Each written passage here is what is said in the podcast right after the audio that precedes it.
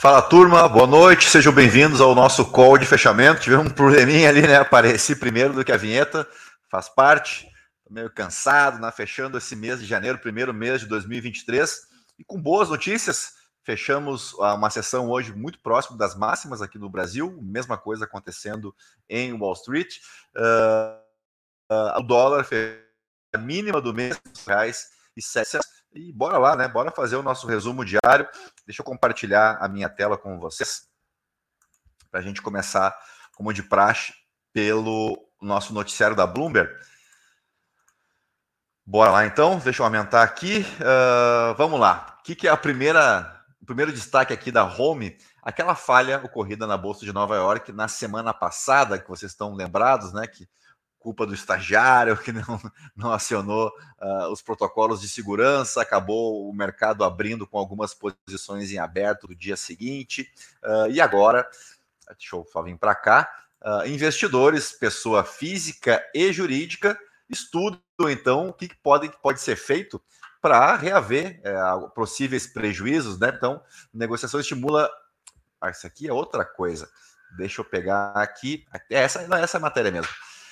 Uh, o que, que, eu achei interessante aqui é que a gente tem um, um, valor aqui estipulado na Bolsa de Nova York de 500 mil dólares uh, previsto para cobrir esse tipo de interrupções. Uh, esse valor é mensal, tá? Então a cada mês são 500 mil dólares separados para prover possíveis falhas da bolsa em Nova York. Acontece que a turma está achando que é pouco, tá? Os 500 mil dólares, e então entre investidores pessoa física é, existe alguns movimentos já nesse sentido, e também uh, corretoras como a, a, corretora varejista aqui, conhecidíssima de todos, né, a Charles Schwab, que também deve ingressar aí com uma ação contra a Bolsa de Nova York, por, por conta de que eles acharam a resposta insatisfeitas, né, que infelizmente a NICE assumiu sua total responsabilidade e os investidores de varejo terão que passar por um longo processo para corrigir pedidos sem garantia de um resultado razoável,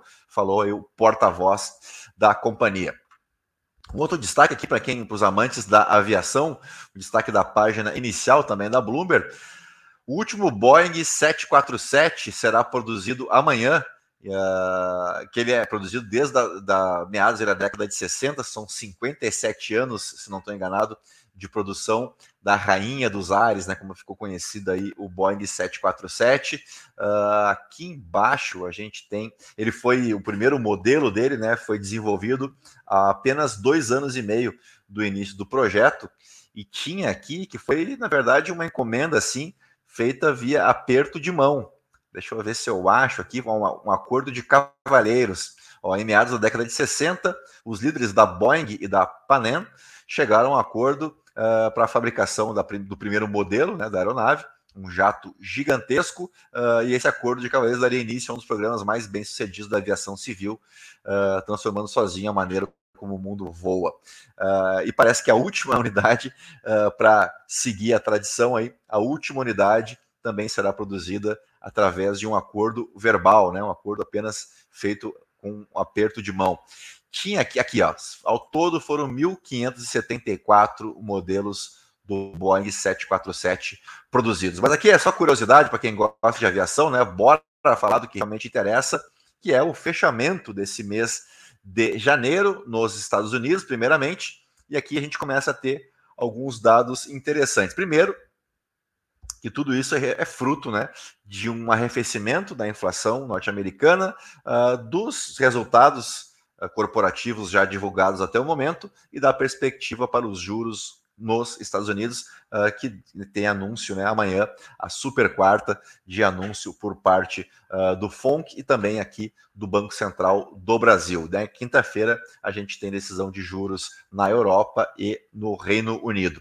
Mas, voltando à vaca fria, o S&P 500 teve o seu melhor mês desde outubro do ano passado e o índice Nasdaq, olha que beleza, teve a maior alta uh, desde julho e teve o seu melhor início de ano desde 2001. Se a gente for puxar na memória aí, recente tínhamos passado a crise das .com, né? O, que, que temos aqui? aqui um monte de dados econômicos que nos últimos dias. Aqui tem uma espécie de compilado né, do, do cenário atual.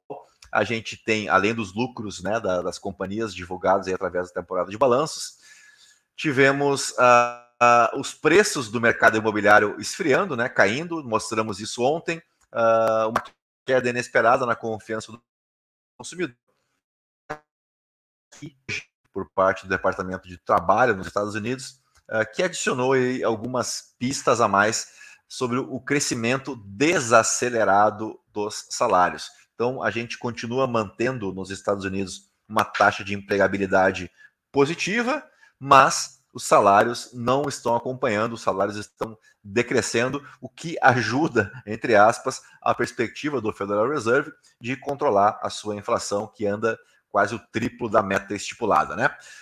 Bueno, bora para o nosso mercado doméstico. Uh, temos posse amanhã do, do Legislativo, né? o Congresso tem uma posse amanhã, um Congresso um pouco revitalizado, mais uh, à direita, né? Acho que é inegável a gente chegar a essa conclusão, mais conservador, apesar que uh, tem algumas ressalvas, não em relação ao conservadorismo, mas em relação à atribuição de alguns parlamentares em relação ao conservadorismo, são apenas é, da boca para fora, né? Mas na prática não tem lá muito de conservador não nas suas atitudes. A grande notícia, uh, falando de indicadores econômicos hoje, é a criação de 2 milhões de vagas de emprego em 2022. Saiu o CAGED hoje, né, com os números consolidados de 2022, só que o número de vagas criadas no ano passado foi inferior ao do ano de 2021. Então aqui a gente tem primeiro o resultado de dezembro, que veio pior, então, né, do que o dezembro de 2021. Tá? Uh, também foi pior do que o mês subsequente, né, o mês de novembro. Tá? Uh, no saldo acumulado, o Brasil abriu 2, 2 milhões e 37 mil 982 vagas de emprego com carteira assinada.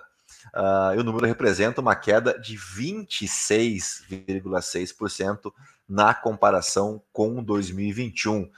Então, uma queda muito considerável. A gente tem a sensação de que o emprego informal vem crescendo, basta a gente sair na rua aí nas grandes metrópoles para perceber o quanto de entregadores né, de iFood ou de restaurantes a gente vê andando de bicicleta, de moto, uh, muito provavelmente quase todos eles sem carteira assinada, uh, mais motorista de Uber, né? Tem muita atividade econômica acontecendo uh, e sem a, a, devida relação de trabalho esclarecida, né?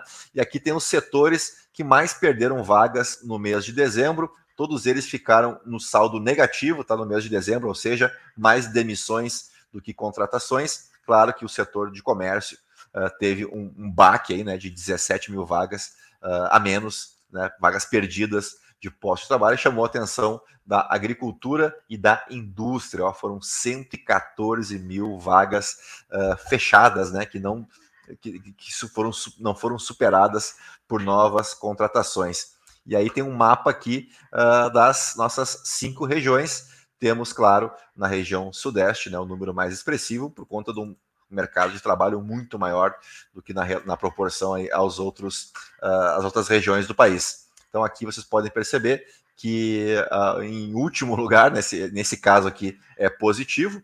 Uh, quem menos perdeu o emprego foram os nordestinos, o, o, o, norte, aliás, o norte do país, seguido do nordeste, depois do centro-oeste, e a gente tem uh, a região sul e o sudeste uh, completando a lista. E outro dado preocupante aqui é o salário médio né, de dezembro, que foi de R$ 1.915, que também mostrou um decréscimo de quase 18 reais em relação ao mês anterior, mas aqui a gente teve um acréscimo também de 17 reais na comparação com dezembro de 2021. Confesso que eu fiquei um pouco preocupado com o CAGED uh, divulgado hoje. Né? A gente tinha como eu já falei, essa sensação de que o emprego informal vinha numa crescente, mas uh, especialmente me preocupa muito a questão da indústria no país, né? Acho que a Covid mostrou para todos nós aí uh, o quão o Brasil está desindustrializado. Se a gente for lembrar, no auge da pandemia, nós mal conseguimos produzir álcool em gel, máscara, que era um indispensável, né? Sem contar a parte de medicação, né? O próprio IFA tinha que vir da China para que a gente pudesse produzir no Butantan a nossa vacina. E muita, muito pouca coisa avançou nesse sentido. Né? A nossa indústria está extremamente fragilizada. A indústria brasileira chegou a ocupar um lugar de destaque lá nos anos 80, de quase 40% do PIB, né? e hoje a sua participação é muito inferior, né? foi suplantada pelo agronegócio. Uh, nada contra o agronegócio, mas a preocupação em relação à indústria brasileira, que precisa ser fortalecida, uh, especialmente se a gente for pensar uh, numa indústria de ponta, né, que a gente vê na China, nos Estados Unidos, na Índia, mas nem a indústria uh, média, né, para a produção de itens ali, a gente pode pegar, já que o assunto é microchips e semicondutores, nenhuma empresa para produzir chip de rastreamento de gado, né, ou para rastrear veículos, nem isso mais a gente tem conseguido produzir aqui em larga escala no país, o que é bastante preocupante. E tem um alento que a gente tem o vice-presidente da República, né, o Geraldo Alckmin, cuidando pessoalmente desse assunto. Boa noite aí para Raquel, atrasada, mas cheguei, não tem problema, não tem problema. A gente que, a gente que não pode atrasar aqui, né, Raquel? Vocês ficam eh, liberados aí para acompanhar a gente, inclusive, mais tarde, tá? Porque fica aqui no YouTube. Bora fechar então os mercados. Uh, o petróleo Brent uh, contrariou né, a sessão de ontem, hoje subiu 1,4%. 14%. O Brent para abril foi aos 85 dólares e 47 centavos. Tem ficado aí nessa vida, né? Entre 88 dólares, 84 dólares, 86, mais ou menos nessa banda aí. Uh, o dólar à vista fechou com queda, então, de 0,75% aos R$ 5,07. E essa é a mínima, né? Não, não cheguei a ver na vírgula uh, nas outras casas decimais, mas é a mínima da cotação do dólar no mês. Uh, se a gente for lembrar, nós abrimos o, o ano uh, ali, logo nos primeiros dias de janeiro, o dólar chegou aí a R$ 5,48, então não deixa de ser um alívio e tanto, né? Um dólar nesse patamar de R$ 5,07. Uh, vamos agora para o fechamento em Wall Street. O Dow Jones avançou 1,10%, o S&P 500 1,47% e o índice Nasdaq 1,67%.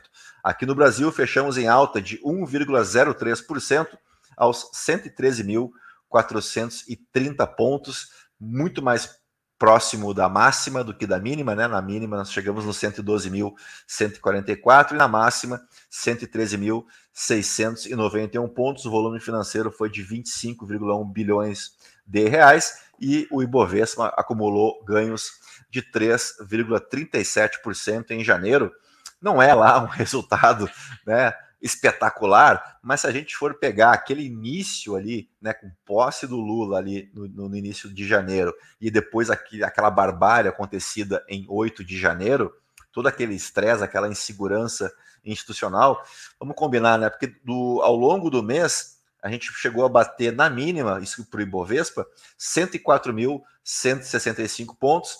É verdade que a máxima do mês foi no 114.270 e a gente abriu né, o mês nos 106.376 pontos. Então, eu quero dizer para vocês que a gente está mais próximo da máxima do mês bem mais próximo do que da mínima dos 104 mil. Então, esses 113.430 pontos, até um pouco emblemático, né? Porque 13 é o nome do, do o número do partido que venceu a eleição presidencial, aí falo do Partido dos Trabalhadores, e nos deixa, sim, com esperança aí para fevereiro, que já começa amanhã, né? Que a gente siga aí com bolsa para cima e dólar para baixo. Que tal, né? Não seria nada mal.